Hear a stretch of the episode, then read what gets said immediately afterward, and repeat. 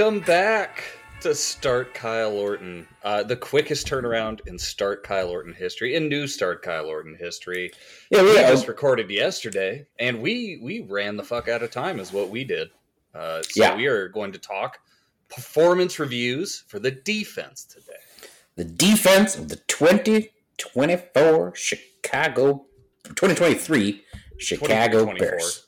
So as if you if you tuned into that yesterday's episode, uh, we were or if you haven't yet, if you listening to this one first, look at you go in our modern NFL age listening to defense before offense. Old school. That's a Bears fan for you. Anyways, uh no, uh, we were doing we were going to grade the Bears starters and and key reserves. There's a few reserves in there. Um, but then we decided to do a job review. We decided to do meets expectations, exceeds expectation, or needs improvement. So that's what we did on offense. I think we can just that's enough of a setup. Should we just dive right in on defense? That's right. We we get right back. Do you wanna- we stop when we're done? Damn it. Do you want to build in the trenches and, and work backwards, or do you want to be like Ryan Poles and start in the secondary and work our way forward? I was gonna say, yeah. I mean, we're we're Ryan Poles here, right? So we need to start at, at Yeah, we'll start at the safety, and then we need secondary. Okay, our way down. okay. So we'll start at safety. Um, so let's just start at safety with America's loudest major right variant, uh, Jaquan Brisker. Where, where, where would you put Brisker for this year? A meets expectations, an exceeds, a needs improvement. I know where Jaquan Brisker would put Jaquan Brisker, but yes. I want to hear where from Jaquan you. Travis. Where are you? Where are you putting Jaquan? Oh man, we may have started with the most difficult one to grade, right? Uh, he he definitely needs improvement on his goddamn mouth. Uh, the dude, the stupid Flappy Bird arms, the uh, could just always chatting on the field and off the field, uh, and he certainly doesn't back that up. And, yeah, to be clear, that's the problem with you and I. We, we we are not. We have no problem with a shit talker. We love shit talkers. Uh, I think Steve Smith is both of our favorite non Bears wide receiver ever, possibly. Um, we love a dude who talks shit, but you got to back it up. Is the thing. There's nothing worse than a Freddie Mitchell. Um, and I said even said during the season that Jaquan Brisker thinks he's Steve Smith, but he's more Freddie Mitchell. Um, so here's where let's see here. Out of all safeties this year, Jaquan Brisker, I'm maybe more curious about this rating than any other rating. like where he ranks among safeties. Absolutely. Yeah, so Jaquan because because Jaquan himself seems to think that he is like a top five safety in the NFL. I know that's not Well- true, just from simple observation. Hold on. All right, let me filter out. I gotta. I always forget to filter out the low snap havers. Okay, so among, so out of a grand total of sixty-three safeties, That sounds right. who had at least 50% of the snaps of the number one snap getter at safety. Uh, Jaquan ranked 41st. So Excellent. 41st out of 63 in overall grade at 65.9. Uh, Let's see. Should we break this down? So, in terms of run defense grade, he ranked, and and we don't consider PFF grades to be the end all be all. They're just kind of a useful place to start the discussion. sure. Um, in run defense grade, he was twenty first, so that's a little better there. Bad sign top- the top- other end of top- the spectrum. Top quarter in terms of in terms of run defense. Let's see how he ranked in tackling. He was eleventh, so that's probably where you get that run defense grade. He was a sure he was a sure tackler, no doubt about that. But I think Great. we all know what that probably means then for this last category, coverage, uh, where he ranked forty fifth. Lovely. So now to his credit, I guess you know that that that's all safeties together. So that includes free safeties and strong safeties together, and and your strong safety is generally not your coverage safety. Um, but Unfortunately, our free safety wasn't a covered safety this year either. So yeah, so I think it's going to piss off Jaquan, but I'm going to put him at needs improvement still. Um, I if I was being nice, I'd maybe say meets expectations. I, I do think he was a starting caliber safety, and my problem with that, and this isn't really his fault, I guess, but my problem with that is this guy was a second round pick, and this is the problem with taking a fucking box safety at, at pick was what was it pick forty four, pick Yeah. forty eight, something like that is that you can find starting caliber box safeties almost anywhere. I mean, you, you don't need to draft them that high.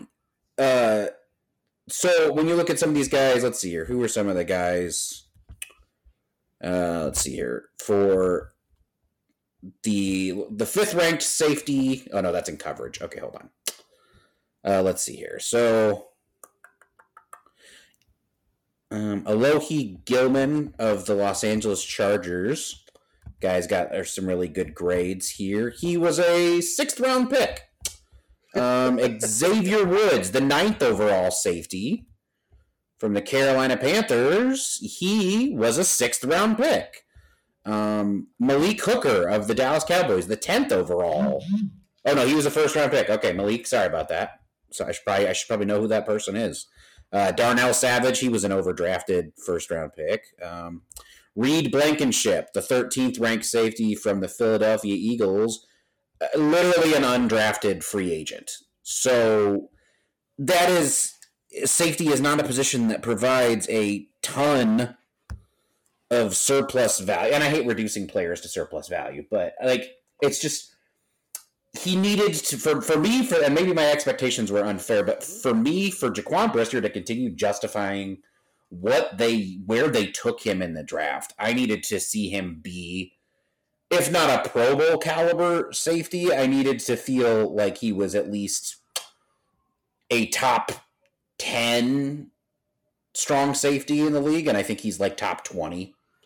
So, I'm gonna I'm gonna say still needs improvement from our boy Jaquan, just because also if you're gonna talk that much shit, I need to see a lot more production to back that up. Yeah, I, I think it's sort of unquestionable.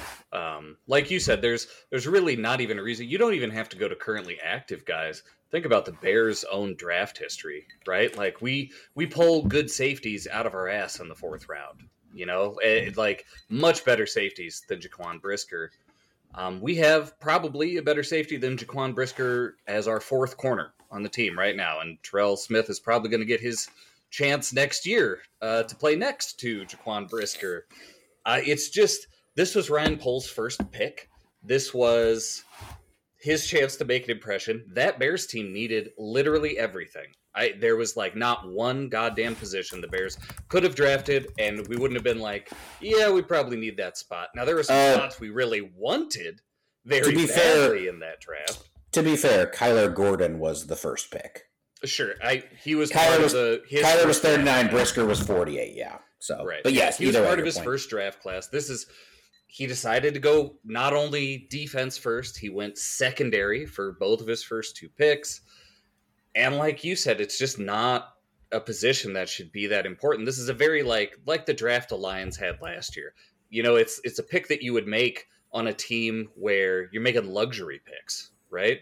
And when you're doing that, you really want the guy to be worth it, like to be just the top end of his position. Jaquan certainly thinks so. Jaquan thought he was snubbed for the Pro Bowl.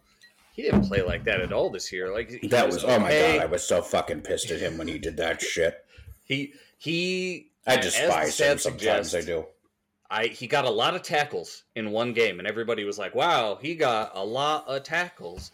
That has never signified fucking anything for any defender in the NFL. The last Like, time that tackles, the last time that tackles probably aligned with overall performance at the safety position was like 1978. Like that has not been the primary function of a safety for decades. If you, if your safety is getting a lot of tackles, it's either because you do not respect the other team's passing game at all, or you don't trust him to cover so much that you Yeah. are ramming him it, like into the front of your defense and dropping somebody else back, which you know what? Honestly, probably makes sense uh, for Yeah. this defense and this guy.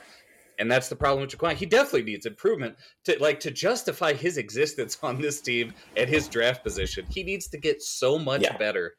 A- And I, I mean, I don't see He- it happening, but maybe he is a he's a starting caliber safety. I will I will not disagree with that. But like I said, you can find those so many places other than the second round of the draft. I mean, just just going through the list of guys, even Jessie Bates. Now, yes, Jessie Bates was I he was he a first round pick by the Bengals. He was a second round pick by the Bengals.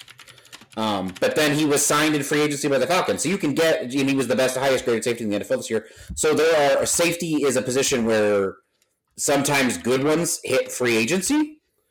It's not like corner or wide receiver where the best ones get locked up forever. I mean, Tyrann Mathieu is still a top 10 safety, and he has been, what, a free agent like four times in his career.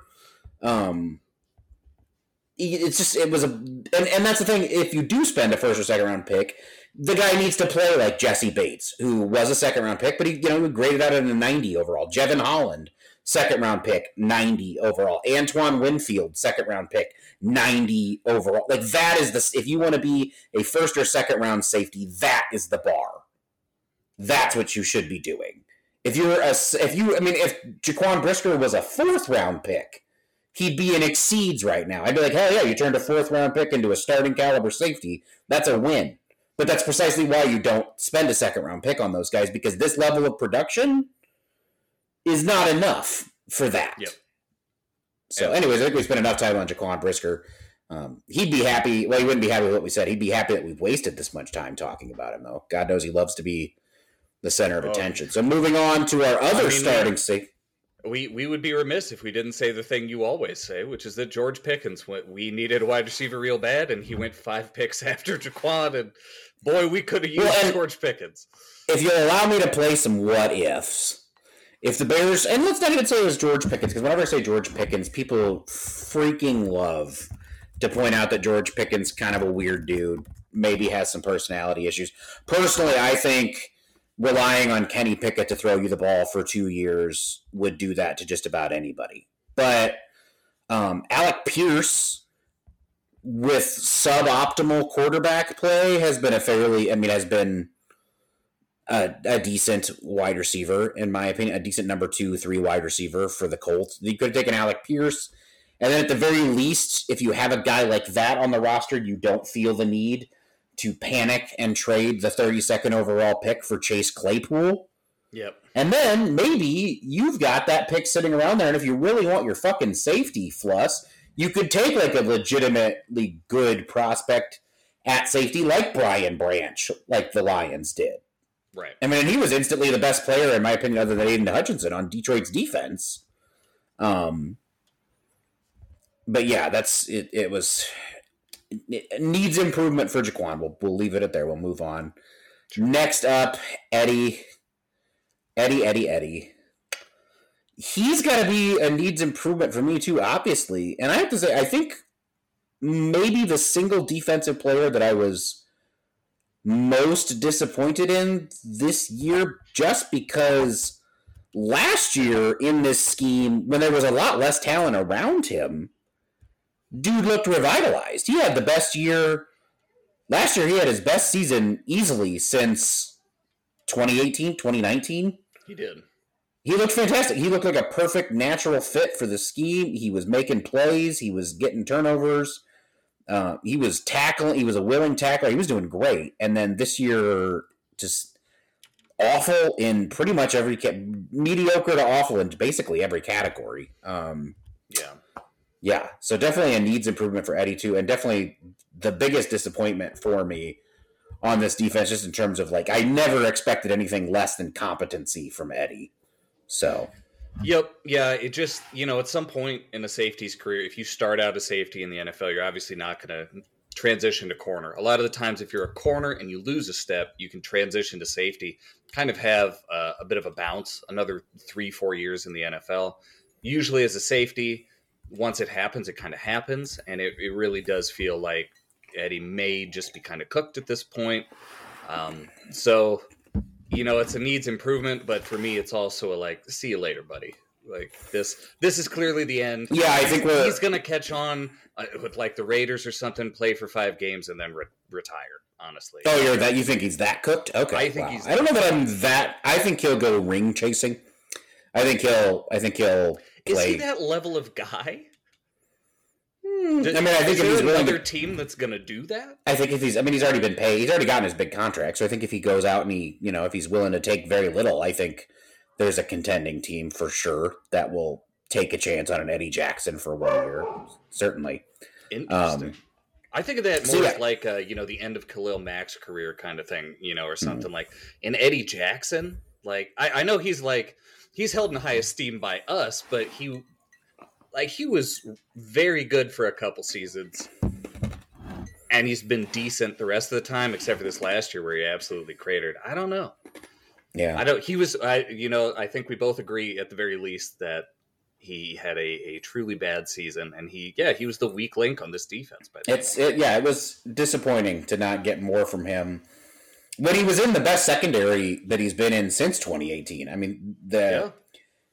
Yeah, he had more help than ever before back there. Not ever before, but more help than he's had in the last four or five years around him, and, and he looked worse. So that was disappointing. Um, Speaking, but hey, of, we'll- let's let's throw the lasso and bring in the leader of this secondary, uh, so we can Yeah, get very happy after that. Yeah, I mean, there's uh, the, these next couple ones. I think are going to have a couple exceeds, uh, Yeah. some some positive news because I think as a position group, corner, and I mean, God knows it should be given the resources invested in it.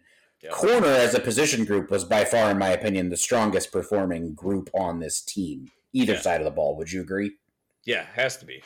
Yeah. So, I mean, I think next year, very well, the Bears very well could have just the best group of corners in the NFL. Um, there is not there they are four, even five deep, and there's not an obvious weak link. But yeah, so we'll start off with the big man, uh, Jaylon Johnson. So I think God, he's got to be in exceeds, right? Like if he's if he's not, then why even have this category? Who is it exceeds if not Jaylon Johnson? Yeah, Uh, yeah, I mean- mean, like what the all, by some metrics the best corner in the Mhm. NFL, a very deserving Pro Bowler. Um, like, I, I mean, what what we said at the beginning of this year, Jaylon has to come in and take that next step. Does he have it in him? We don't know, but literally this contract, and he took the biggest step he possibly. literally the highest graded corner overall per PFF, literally the highest graded coverage corner overall per PFF. I mean, let's just hold on. Where his? Should we scroll over and just read my dude's coverage statistics? I think we are. I think we're going to do that. I mean, this uh, the, He the greatest was- tragedy of this Bears team may be that it was bad enough to bury his accomplishments. He was targeted 50 times. He allowed just 25 catches. I think even our listeners can do that math. Um, 195 yards total all season long, 7.8 yards per catch. Uh, the longest pass play he gave up was just 36 yards. He allowed only one touchdown. He had four interceptions, six pass breakups, and a passer rating against of 33.3. Now, if you guys don't know this, God. if you go 0 and 1 passing, like if you just have a single incomplete pass, you, you get a 39.6 rating. So literally a lower passer rating than an incomplete pass when targeting Eddie this year. And you can't you can't I would say you can't have a better season than he had with one one teeny tiny exception. Because Eddie or not Eddie, uh, Jaylon, unfortunately, while he did finish the highest graded corner in the NFL, he was once again only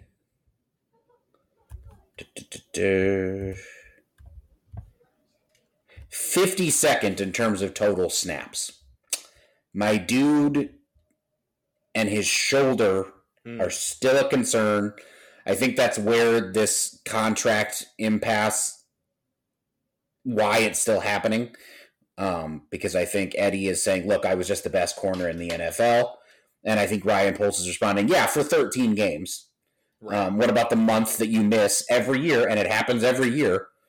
Um, he wasn't there against Green Bay in in what a lot of people thought was the biggest game of the season. He wasn't there because he had popped his shoulder again. Um, and so that's why I think ultimately the way this Jaylon Johnson thing ends, sadly, is I think my friend here is going to get tagged two years in a row and then be allowed to test the market when he is pushing 30. But I that's what I'm afraid is the. I mean, I'm not happy about it. I, I would like better for him. I'd love to believe that an actual extension is happening, but I think what's actually happening is two consecutive franchise tags. And uh, spoiler alert: the Bears are going to have a rookie QB contract, so they can afford to do that. So I will. I will put it this way: I have kind of put my faith in what Poles says out loud being true because he just doesn't seem to lie. And both him and Jaylon have come out and said "Jaylon's going to be a Bear. He wants to be a Bear. We're going to get him signed. Um, that's going to happen. Like well, both one... said, just kind of unequivocally, this is happening. I'm going to believe it until we actually make the mistake of franchising him again. We talked about this with Teven Jenkins. That's more of a question with Teven because you know we know he's going to miss this many games, and he's not literally the best guard in the NFL, though he is top five when he's in there. Um, I mean, Jaylon was just the best corner in the NFL. That's a much more valuable position than guard that number one corner in the NFL does not fall into your lap very often. You just pay the guy, you lock him up, and if he's gone for a month every season, you look at the rest of your guys of your depth, which, like you said, the Bears actually have a decent bit of. Yeah, so the next corner, oh, we'll just go in order of snap count. So the next guy up in terms of snaps for the Bears was the rookie, Tyrique Stevenson, pulls his second second round corner. Um, and I think no, obviously he didn't play anywhere near as well as Jaylon did, but I think for a tough position for a rookie to play, I'm going to put Tyrique down for an exceeds expectations too, because I I thought Tyrique by the end of the year. Let me see if I can. How did he do in the second half specifically? Can I get his statistics for just the uh, you start talking nice things about Tyrique, or you talk about however you feel about Tyrique while I while I work on this. Hold on. Yeah, so it's it's a uh, big exceeds expectations for me uh, because if you go back, to, yeah, you were not you were not drafting him. I you were not as big on Tyrique as I. So. I was not. I had watched uh, minimal film on Tyrique, like not not a ton. I was not expecting the Bears to take him. Um, and I did not particularly like what I saw. Um, one of the things he he often got himself turned around and tied up, uh, but I think if I had looked into it more, I would have liked him a lot more. Uh, but yeah, he had a fantastic season for a rookie corner. This is a position that we talked about a lot at the beginning of the season. Rookie corners um, probably struggle more than all but one position that gets drafted into the NFL the top position being interior defensive line usually. Um, but yeah, it's hard to be good as a corner uh, as a rookie in the NFL, especially playing so, outside corner, not even coming into the NFL uh, in the slot. Uh, and so, knocked out the park. So over the last six games of the season, which I don't think is a terribly small sample size, um, over the last six games of the season, Tyrique Stevenson ranked 17th uh, among all corners with at least 20%. Actually, yeah, let's let's wonder what it is if you even give raise the snap count up even a little higher.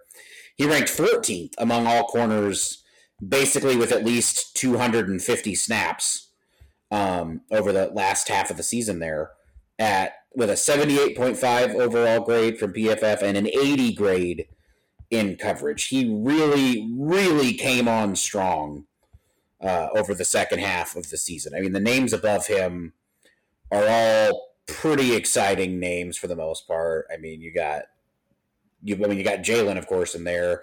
You got Derek Stingley, Sauce Gardner. I mean, he was in some pretty good company uh, the last six, seven games of the season there. So, uh, and I mean, was all year. It did definitely had some coverage hiccups early in the year for sure. For sure. Um, dropped some interceptions early, like a lot of easy. He did he, a couple of those, but he, I mean, he was always good. I felt he was always solid in the run game from the start. Always a willing tackler.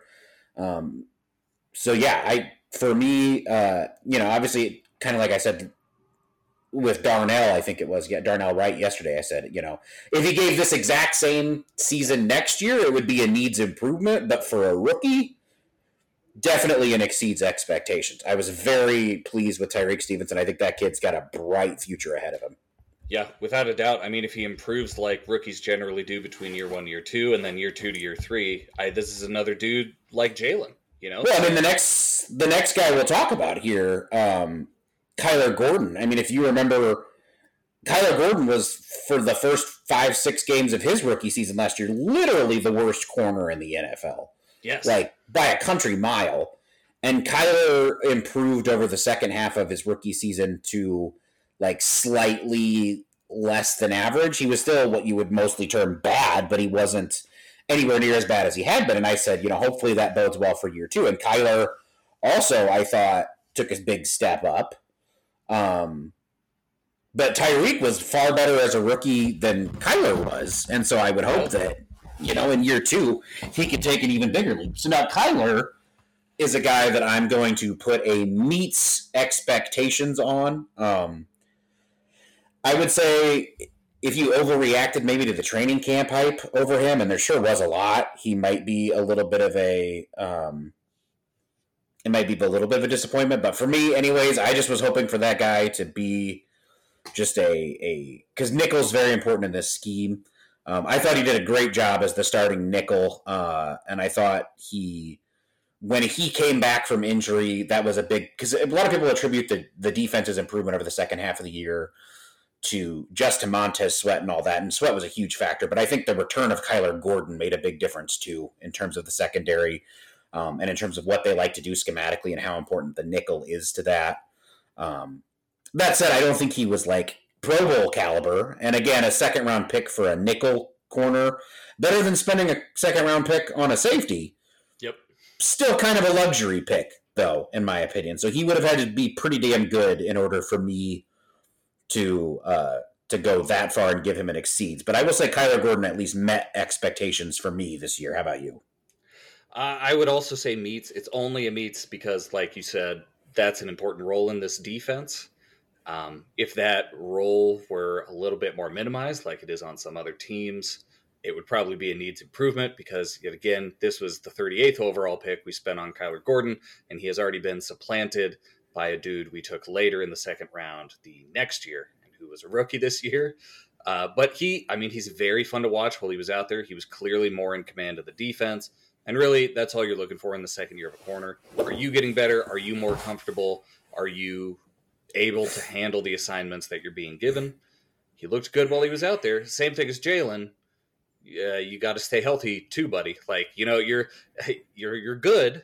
Uh, you're playing well, but you're not there yet. And if you're going to have injury concerns and you're going to be a nickel corner and you're just going to be a good nickel corner, that's the kind of guy you let walk uh, when he's done with his first contract. So very he's he's hitting meets expectations. Uh, but for me, he's closer to needs improvement than closer to needs improvement. Okay, so you're you're you're putting him, yeah, I think he, Kyler, I'm more inclined to, to be nice to because he's basically like if Jaquan Brisker didn't run his mouth so goddamn much, I'd be inclined to give him the benefit of the doubt.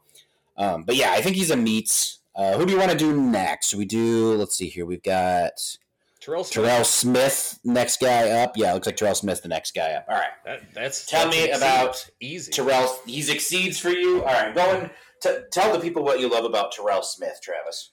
I Terrell uh, came in fourth round pick, right? Or was he was he fifth? He was fifth round, right? Am I correct about that? Terrell, I believe Terrell Smith was our fifth round pick. Fourth round was Tyler Scott and Roschon Johnson. So yeah, fifth round pick. Um, this is where the Bears take their safeties, and we talked about it last year uh, after we drafted him, we talked about it kind of in training camp because Bears coaches had mentioned it. This is a guy who was going to play some corner, but who everybody had said and everybody thought was going to be groomed to play safety eventually. Um, this is a guy who I was familiar with because, again, I'm an Iowa fan. I I see Minnesota a lot. Um, he's just very smooth, very strong cover guy, and there were some whispers uh, in camp that maybe he was going to start over Tyrique Stevenson. That didn't end up happening, and there's a good reason for that. But man, every time Terrell had to come in, which was often because we yeah, no, when you watched him, you could hurt. Yeah, when you watched him, it was. I mean, when you when you, it's one of those things that when you first hear that the fifth round pick is maybe outperforming the second round pick Uh-huh. in camp, you kind of shit your pants a little bit, like, oh god, we blew our second round pick. But then you watch them both in the regular season, and you're like, no, that was just a legit competition between two very promising players. Um, Yeah. So yeah, I mean, hard not hard not to put in exceeds on Terell Smith. I think he is. Um, definitely a guy that fill, can fill in as an outside corner the three or four games a year that Jaylon does seem to miss. He's a guy that can play some safety for you. Um, yeah, just an all around, just a good pick there. Hard to quibble with Terell Smith at all. Yeah. Do we want to? I think Jaylon Jones will just real, real quick. I would still put an exceeds expectations on Jaylon Jones for me because I really don't think he's terribly useless, and that's quite impressive for your fifth corner or fourth corner. Yeah. Same with Greg Stroman. Same with Greg Stroman Jr. They are both they both got about 150 snaps, and they both did not embarrass themselves in those snaps, which is really all you can ask for for corners four and five. I it's insane that we are talking about guys as far down the list and still being like, yeah, perfectly competent. Like these are Yeah, guys who would have been our second corner, you know, in a Yeah. lot of seasons. And we Oh, I mean, I would take every one of these guys over Kindle Vildor, every single Yes. one of them. absolutely. And I think Detroit Lions fans would too. Uh, sorry, I don't feel good about that. I'm sorry. I'm sorry. You, we all wanted you guys to win. I'm going to be. I wanted to see uh, uh, Detroit. Uh, let's not let's not go that far. I, I wasn't rooting for Detroit. I am a creature. You're you're rooting Formed- for San Francisco. I wasn't rooting for anybody, but I'll be caught in the. Oh, I'd be, okay. I will not root for a division rival in the NFC Championship game. I I am a- the, the I'm a creature formed- misery. I'm a creature formed purely of spite at this point. Like you That's don't, fair. you're all soft hearted. That's you're weak. That's true. That's true.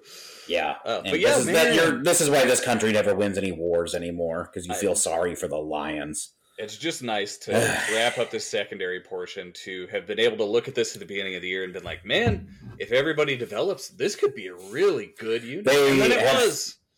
Well, and they can. It also the nice thing about it is this young quality depth gives them the flexibility if that's where the route they go to franchise tag Jaylon Johnson two years in a row and not really worry about it because you still don't have to pay Kyler yet. You don't have to play Terell Smith anytime soon. You know you're not paying Tyrique anytime soon. Like they got they they have the flexibility if they need to in order to do that. So Yeah, just a fantastic unit. Should we? Okay, I guess we're, we're up to linebackers, right? Linebackers.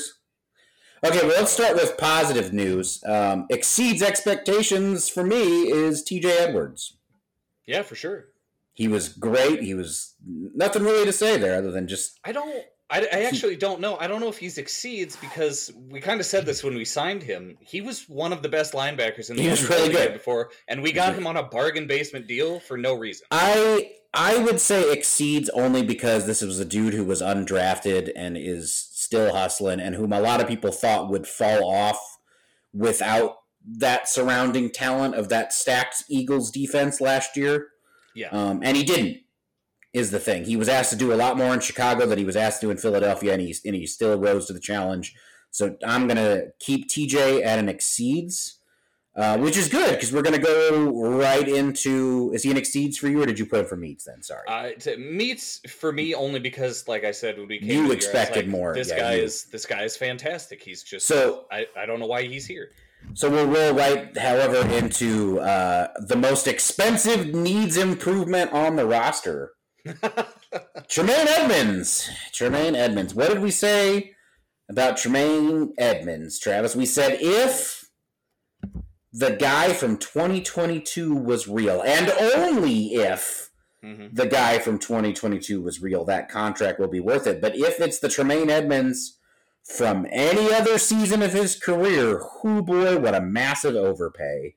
And what did we get, Travis? Which Tremaine Edmunds did we get? We got so we. I want you to split these out for the beginning of the year to the end of the year. Oh, you're a coward. You're I want to see it. That's because fine. he was a dumpster Okay, fire to start okay. the year. All right, I'll I split mean, it. All right, I'll run the numbers. I want to Talk 'cause amongst I don't know. yourselves. All right, let's we'll look at the linebackers. His his beginning to the year was absolutely fucking disastrous. He wasn't just needs improvement. He was one of the worst linebackers in the NFL. He looked lost. he not only couldn't stop the run, but the one thing he was supposed to do, which was be strong in coverage, shut down the other team's tight end, uh, control the middle of the field. Uh, hey, how about stop a fucking screen pass? He could do none of it. It was uh, embarrassing and disgusting, and it made me want to die inside. However, he did improve. I, I don't think there's any doubt about that over the second half of the season. Now, did he improve enough So to get to weeks- exceeds? No, but did he get on the cusp of meets expectations? Is what I'm wondering. Did he So- get close? So through week eight, he was uh, the 47th ranked linebacker with a 55.1 overall grade. That is a. I mean, given the contract, I'm not sure anything could be worse than what you just said. So- Now let's see how he did from then on. I I also felt like he got a little better, but we'll see if that's reflected He When, uh, it seemed like after about game six, Eberflus kind of took the the leash off of his most talented defenders and said, "Please make decisions on your own. Use your athleticism. Go to the places where you know they're going to try to attack our defense." And it was him and Jaylon Johnson and Tyrique Well, Stevenson that really, really he took command of that role. he did improve. He was a 61.6 overall, which was good for 40th in that time frame. So it was a it's not So no, he didn't. He didn't really. Hold on. I do feel like even like over the if I let me start chopping off weeks. Was there at least a stretch of good play for I'm trying to find it. Let's let's see here. When did he Oh, such a bad signing. I like if you can get TJ Edwards, wasn't like three years, fourteen million for TJ Edwards? I mean, they could have signed Bobby o- Okereke for a lot Yeah. less too. That's Yeah, that- Okereke was just sitting out there, and he got a very, very low. I mean, that's the guy we were talking about. We weren't even talking about TJ Edwards. Um, could have kept Roquan Smith. He he didn't do anything of note this year, right? Roquan. He Yeah, no, Roquan was yeah, he was terrible. Terrible. terrible. Wasn't Yeah, do avert thine eyes, folks, from what Roquan Smith did. Well, well, well, well, hold on now. Hold on. If you cut the window down starting at week 12, just- Okay. Tremaine was 34th. So Ooh, improving. if we cut it down to week 13, what did he do over the last five weeks? Oh, oh, God. Did he have Uh, like a good, can we say he had a good final month? Can I even say that? Uh, no, 32nd. Hey, hey, we're climbing. Oh, Where are we? We are almost, almost uh, in the top 30 linebackers in the NFL. All right, which is starting this- caliber. This know? dude here is by far the biggest albatross of Ryan Poles' GM career, right? Yeah, I mean he. The good news is is they they did front load that contract. They stacked it in such a way They did. where I mean I think they can get out after this year pretty easily. Um, so that was the case. But yeah, it's it's it's definitely hard to call that contract a uh, anything but an unmitigated disaster through year one. Uh, and that kind of gets into, like I said, we'll, we'll talk about Ryan Poles later. But I, I have, I have warmed up on Ryan Poles in so many ways, and yet I am even more skeptical of him in others. I think Ryan Poles, the draft scout, the college scout, looks real promising, and I think Ryan Poles' handling of free agencies still leaves a whole hell of a lot to be desired. So, But it, I mean, he does have some hits. I mean, it's perplexing to see a guy jump on TJ Edwards and get such a good contract, right? and Andrew And Andrew nothing- Billings, who we're Andrew Billings, yeah, we'll talk about him in a second here. So. Um, Andrew Billings, but then, but then he he's going to the same position group, and he is giving way too much money to Tremaine Edmunds. Yet he was totally fine letting Roquan Smith go.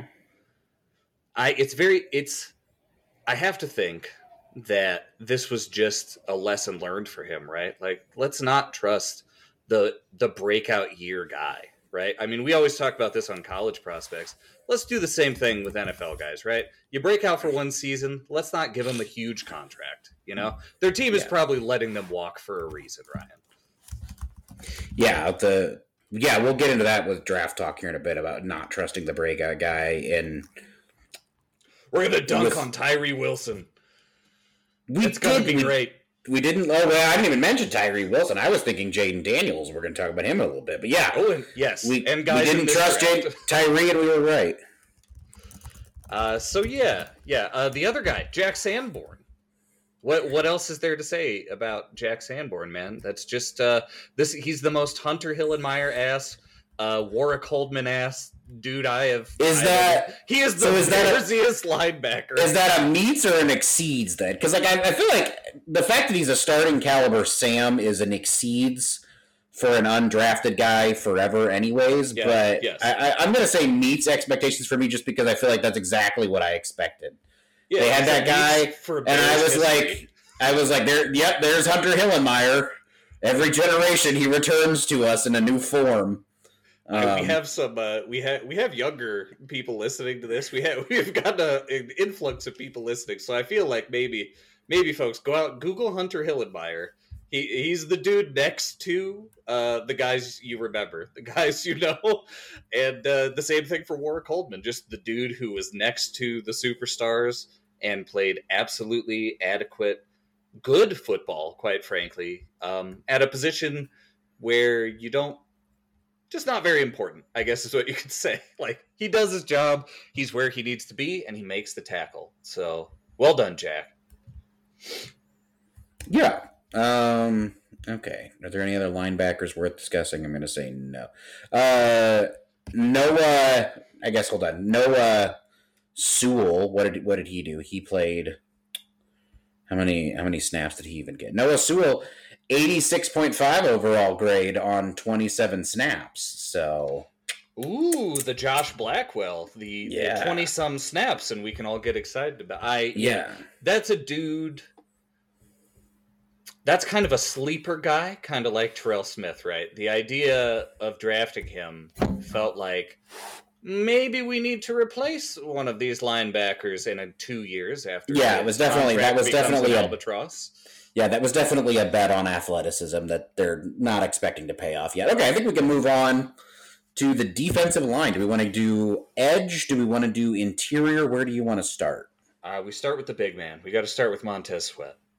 Yeah, uh, well, I, I'm going to say he met my expectations because I always knew that Montez Sweat was a dog. I Did he- defended him. Did Did you think he was this good though? Yeah. Was this honestly what you expected? Yeah, absolutely. I I thought Montez Sweat. I mean, people can go back and listen to the the trade episode when we were both pissed about the trade because, and I think still fair in my defense as Jaylon Johnson sits unextended this very moment in time. Yeah. I had very little faith in Ryan Poles' ability to extend a player um, of this magnitude because he had yet to do it. Uh, and I said that trade is horrifically bad if if you even have to franchise tag Sweat. But they didn't. They extended him. My anger dissipated immediately. But I always thought Montez Sweat was outstanding. I tried to tell you I thought he was like a jacked up version of Alex Brown, an elite run stuffing edge who isn't the world's greatest pass rusher, but he's he's very good. He, he's a very he's like a I would say he's a top ten run defender and a top twenty five to thirty pass rusher at edge, um, and that's that is good. That's not bad for your that is not bad for your edge one. I think he uh, is is a truly great player and, and obviously made this whole scheme work in a way that it was not working before. So yeah, I'm gonna I'm still putting a meets expectation, and I don't mean that in a bad way on Montez because I, I did think he was a dude. So you, however, It succeeds for you me. yeah you you owe him an apology. You were like I mean- Montez Sweat. This man is not a he's not a dude. Yeah, yes, we. I mean, I don't want to. Like when we saw this trade, essentially my downside was, yeah, he's good. I know he's good, but he's on a very good defensive line, surrounded by very good defensive linemen, and it's very hard to tell which is the the boat that is raising the the level of the ocean and uh, which is not in that particular case. And I was like, I saw what you saw, which is basically really good run defender, but his his pass rush ability was less than Chase Young from what I'd seen. Um, and like how much of this is getting boosted by a supporting cast. What we found, uh, undoubtedly, is that Montez was the guy lifting everybody else on that Washington defensive line, and he did the same thing for the Bears. He didn't just lift the quality of the defensive line; he raised the quality of this entire defense, and his his pass rushing even exploded, um, uh, which is crazy. I mean, he was an absolute monster. Um, completely turned our pass rush around. Uh, just just a fantastic part of the season. He at one point in the season he was leading both Washington and Chicago in sacks, uh, which is incredible. Uh, just I there it's very hard for you to us to trade for you, give up draft capital, and then also give you a top five contract for an edge rusher, and for me to say that you exceeded expectations, but you fucking did it, man. Like I there's there's very little else to say about Montez Sweat. He was incredible. Uh, I'm glad he's here. Great trade by Ryan Poles. I, is there, God, is there anything else to say about this guy? That was like he, he was amazing. He's a dude. He truly he's a dude. And is. what? Yeah, what you said.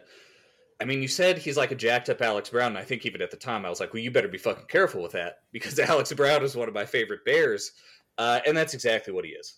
He's he is the guy who could run from one end of the line to the other to catch a running back and bring him down in the backfield for a loss. Um, he's just a dog. He makes everybody around him better. Uh, he's he's fantastic. I look forward to him being a bear for another four years. Yeah. So uh, I think that'll be the end of nice words that we have to say about edge defenders for the Chicago Bears. Um, Who else do we talk about? Well, let's go next to their current edge two, Demarcus Walker, who, I mean, a much better switch up interior. He is. If yes, so Demarcus Walker for me is a needs improvement, but that's not so much for him as it is the Chicago Bears need improvement uh, over him as edge number two. Because I think if. Demarcus Walker is your edge three who can kick inside on pass rushing downs, you've probably got a pretty good defensive line. Agreed. And I think if Demarcus Walker is your edge two, I think you've got a pretty mediocre defensive line. And I think that's exactly what it was. I think he looked a lot better last year in Tennessee when he that's exactly what he was. He was Tennessee's edge three and and, and a, kind of like a utility player in baseball that you could move along the line. He's much better in that role. Um, yep. And to his credit, I mean, once the sweat trade happened, I mean, he was a lot better. Way more present, right? Because yeah. that's what he was doing until Yannick Ngakoue got hurt. Yes, yes. Uh, so yeah, I would say Demarcus for me. I'm just I will put him at a meets expectations, but very much at the low end of that. He he met my expectations of Demarcus Walker, which is that this guy is your DE two and he should really be your DE three. Yes, yeah, I don't think he needs improvement at all. Like you said, his role on any defense should be sometimes I'm inside, sometimes I'm outside. I'm moving around as the situation requires. It should not be every first, second, and third down. Uh, Demarcus is one of your edge rushers. That's not his spot. That's not where he should be. That's yeah. not where he should live. And it's it's not really fair of us to expect him to succeed in that role. Yeah, and so uh, I would say let's let's go on to Yannick Ngakoue. Uh, that's a definite needs improvement. I mean, we talked about Ngakoue, um, you know, and said, oh, he's, he's he's a pass rush specialist, and that's all he is. But he wasn't even that this year. So. Um, if if you're Yannick Ngakoue and you're not doing that, you literally don't belong on a football team. And the PFF grade reflects that. I mean, he had a 39.9 overall grade. Had a very bad year. It's fucking abysmal. I don't think we'll be deeply, seeing Yannick again. It's deeply unfortunate that he had to be a mercenary for so long while he was having very good pass rushing years. And now that he has had the one bad year, the NFL can simply discard him or he can take the veteran minimum somewhere. That sucks. I like Yannick Ngakoue a lot. But yeah, he had he had a very bad year. He didn't do the one thing that he is good at, and then he got hurt when Sweat arrived, and that was just sort of that. Yeah. So yeah, it's it's a needs improvement, but it, much like Eddie Jackson, it's like you're not going to be uh, so. And I'm not going to bother saying whether it's a meets needs or whatever, but can I just say one last thing on? Oh, Rasheem Green. I don't even remember a single play he made all year, so I'm going to put him under a needs improvement. Rasheem Green didn't need to be on this team. Uh, and then worse than that, a guy that I hope Robinson. Yeah, a guy that I hope to never see again. Like I totally understood why they took Dominique Robinson for a guy who had just converted to edge in college and had those athletic traits to, to see as an experiment on a team that wasn't expected to contend anyways if you had anything there. Um, but it's been two years. I think your answer is conclusively that you do not have anything there whatsoever. Um, and they got to cut that guy and move on. That's we are we are getting dangerously close with dom robinson to getting onto this bad bears list um, in the uh, why have we kept? why are you here? as yes. long as we've kept him yes. around? The, yeah, he is. He's he's looking almost Mustipher like in that regard. Yes. Like, okay, the second half of the year, every time I saw Dom Robinson on the field, I got mad. Yeah, he, it's not like it's your fault. Nothing. You're, yeah, you're not putting yourself in the lineup, so that's not your fault. But the fact of the matter is that you're there, and you really shouldn't be. And I'm tired of seeing you. So Correct. let's kick Watch inside. for him next year. Watch for him next year to be if added to that list if he's still God, around. Yeah, if he's still around, I think it's a third year. Uh, all right, last but not least, the interior defenders. Uh, let's start off with the veteran of the group. Um, in terms of Justin Jones, and I would say, oh, just I thought you were going to go with Billings. We're going to Justin Jones. I would really prefer not to have to deal with Justin Jones ever again. This guy's right in that Dom Robinson camp. Absolutely, just a worthless player. Not just not just worthless, a motherfucker who goes backwards every time the ball is snapped. A an interior three technique who gets thrown backwards every time the ball is fucking snapped by a guard or center.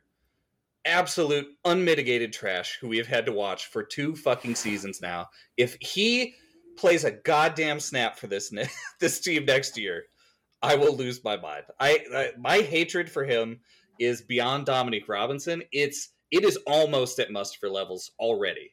It just a horrible player, and we, as we are going to talk about, we have better interior defensive linemen, and we have, if not better, uh, uh, a younger guy who should at least be playing in Zacch Pickens, right? Like somebody who should at least be seeing snaps because it's not like Justin Jones is helping.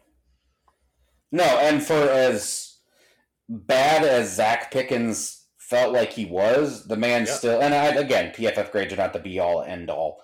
Because, um, like for instance, according to PFF, they had Pickens ahead of Gervon, and I fully disagree with that. But ridiculous. Uh, they still had him considerably ahead of Justin Jones, and I would agree with that. And that is not a compliment to Zacch Pickens, but it's just like if we're playing two useless football players, can we play the one that's younger? Yeah. Like, right, can exactly. I can we can we play the one that I still have hope might be something else someday? Um, we we know exactly what Justin Jones. So yeah, Justin Jones is certainly a player. certainly a needs improvement, but I hope if he's trying to find it, it's on a different roster next year. Uh, Zacch Pickens, I think. Zacch Pickens definitely is a needs improvement, even for a rookie. Um, you know, because I don't care if PFF says he he graded out overall better than Gervon, um, because I know Gervon had some rough moments, especially in run defense. But Gervon also had some things where he really did flash uh, and came along as a pass rusher a lot faster than I thought he would, especially in the second half of the season. And Zacch, I didn't really feel like even flashed that much or really had those standout moments like Gervon. I just thought it was you know, Gervon might have the lower grade overall, but I feel like that's a grade made up of some really, really good plays and some really, really bad ones. And I thought Zacch was just a consistently pretty shitty performance all year long. I didn't, there's not a lot I saw from Zacch Pickens that makes me super optimistic about him being in the rotation next year, although I'm sure he's going to be. You don't give up on the 64th overall pick after one year, unfortunately. Yeah, um, well, and specifically with Zacch, this is a guy who we absolutely knew 100% as soon as we drafted him was not going to be anything his first year. Like, first of all, like I alluded to earlier, interior defensive line is the single hardest thing to succeed at in the NFL as a rookie. And we knew that Zacch was just absolutely a, a completely raw prospect, um, just from his college tape and I just everything going into it. So I didn't expect anything to him this season. Doesn't mean he's got to get a meets expectations. He still absolutely needs improvement because, yeah, like you said, he was sitting next to Javon, and Javon was showing some stuff, uh, especially in the second half of the season. Zacch just wasn't there, just wasn't there all season. Um, so yeah, absolutely needs improvement, but I didn't expect anything, so I'm not down on Zacch right now. Let's see what he's got with a full off season, um, a training camp, and a year or two. Yeah, I mean, he and and Javon both need to hit the weight room a little bit. That's for sure, and I think they will. So, uh, Javon, I actually I will say Javon for me is an exceeds expectation though because this was a guy that I thought would be a a complete project his entire rookie year. Yep. Um, and really like towards the and especially as a pass rusher, I thought if Javon was going to do anything uh, he'd be a solid run defender just because he's big. He's big and he's strong. And actually, he was kind of he, he was kind of a liability against the run, but he was it came on very strong as a pass rusher um, down the stretch. And I really don't think he's he's really learned any techniques yet. He's still just getting by on being a beastly dude, but it's pretty impressive then that he was able to have that level of success. So uh, yeah, yeah, Javon is a meets expectations for me. I expect good things from him next year for sure. Yeah, um, yeah, man. I mean, obviously, I'm a little biased towards Javon. Uh, just from everything we've seen on this podcast, uh, I picked that dude to be drafted by the Bears uh, when nobody was talking about him, um, and I I just really love his game. But he he did he absolutely blossomed in the second half well, of the season. He picked up he picked up a few things, I think, um, but really what he was working on was that explosiveness, right? Because in college, he was told because the Florida coaching staff should be drawn and quartered to just stand up every play, monitor the situation, and then fill a gap. Um, and man, by the end of the season, he was very fast off the snap. He was getting off the snap faster than anybody else on the line, and it was causing. Uh, we talked yesterday about Tyler Scott and about how he became noticeable in the second half of the season. You're like, whoa, Tyler Scott's on the field. Oh, Tyler Scott was open on that play. Javon became the guy you noticed in the second half of the season. You were like, holy shit, the middle of their offensive line just fell apart instantly. Who was that? And it was always Gervon Dexter throwing maybe two guys uh, away from himself. Um, and you usually don't see that. I think he ended the season the second best pass rush win rate of all rookie uh, interior defensive linemen behind Jalen Carter. So over the last like six games of the season, I mean, he had uh, a pass rush win rate that was 19th among all interior defenders, not just rookies, just everybody. Um, yeah, if you want to look at rookies Crazy. over that time period, he was third. Um, and then I think on the season as a whole among rookies, let's see here. My PFF likes to think very hard whenever I ask it to change queries. I know he was he was pinging around all season with my two favorite defensive lineman prospects in this last draft, Jalen Carter and Calijah Kancey. Da, da, da. Come on, you son of a. but yeah, okay, importantly, well, really what what you want to see from an interior defensive lineman as a rookie is those explosive plays, those flashes, because you just you really can't expect an interior defensive lineman unless you're Aaron Donald, and there's only one of those dudes. Even Jalen Carter isn't Aaron Donald. Uh, you, you just want to see the flashes because it usually takes three, maybe four years for an interior defensive lineman to blossom into that special player who just wrecks um, the opposing offensive line. And Javon is already showing that he is a quality interior passer. Yeah, there's a lot of reasons to be. Nobody was expecting that the first year. A lot of reasons to be excited about Javon. And then we'll end uh, with a definitely a, um, an exceeds improvement. Uh, the big dog, Andrew Billings. What a find he was. That is just a just a solid nose tackle there, baby. Yeah, just another dude who, uh, very much like the TJ Edwards signing, they signed Andrew Billings, and I was like, "Oh, that guy was available. Man, I wonder what they paid." So, and it so was nothing. Gervon the Dexter, they paid did, him nothing. It did finally low, by the way. Gervon Dexter over the whole season was third among all rookie interior defenders in terms of pass rush win rate. Um, yeah. I think about and the, the second was Kobie Turner, and I don't. Kobie Turner had a very nice rookie season, and I'm definitely not knocking Kobie Turner, but at the same time, Um, he's a Los Angeles Ram, and I think when you play the defensive interior next Yeah. to Aaron Donald, your pass rush win rate gets a little bit of an asterisk, just a little bit. So Absolutely. yeah. So yeah, no, Yeah. Andrew Billings, Billings. absolutely exceeds expectation. I'm happy for him that he got And- a contract extension. We extended him like gene like I've never seen such uh, intelligent play like and he's on a great reasonable contract. I don't know how like how do you undervalue one technique so badly that you look at a guy like Andrew Billings who was incredible last year and has been like very good to fantastic his whole career and you just let the Bears get him on a flyer deal and then sign him to a long-term contract. Dude's a beast. Like he's a guy you can build the interior of your defensive line around. Yep, absolutely. So yeah, I think um, probably overall a more positive episode, uh, as defense usually is when you're reviewing the Chicago Bears. I think there really are. I still have some questions about this scheme and whether it can really rise to the occasion of playoff football someday. Um, but a lot of young depth to be excited about in the secondary, on the defensive line. Um, I do think they're just this, this defense is a couple just a couple pieces away from very very good. So Yes. Um, I mean, I think the thing about just this team as a whole, if we want to wrap up the whole team, is unlike the last two off seasons, you can see exactly where the holes are. You can see we need one Yes. replacement safety, and it might just be Terell Smith. You can Yeah. see that, sure, we're overpaying our middle linebacker, but he's still playing adequate football. It's not really a position that you should worry about too much. He's not going to break this defense.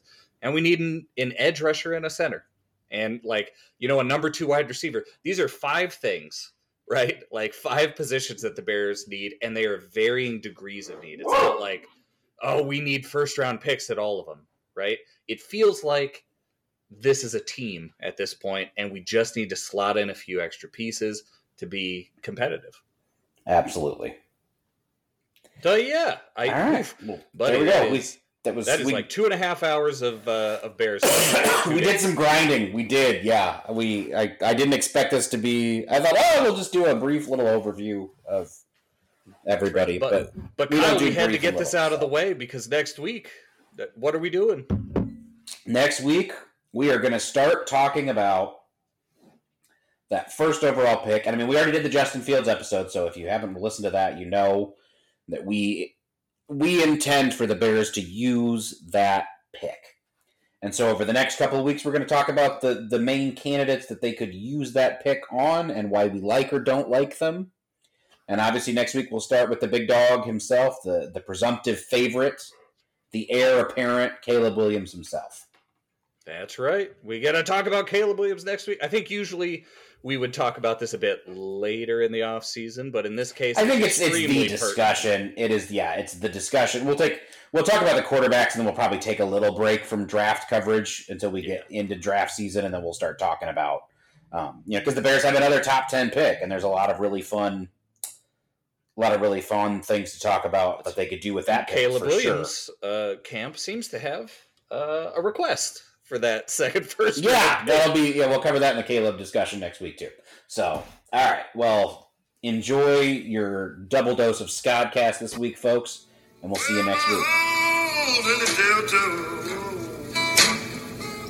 way out on that bumpers road.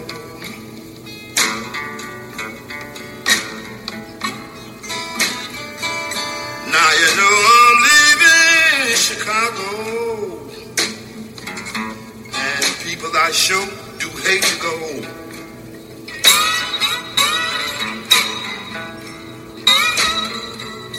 Now you know I'm leaving. Won't be back no more.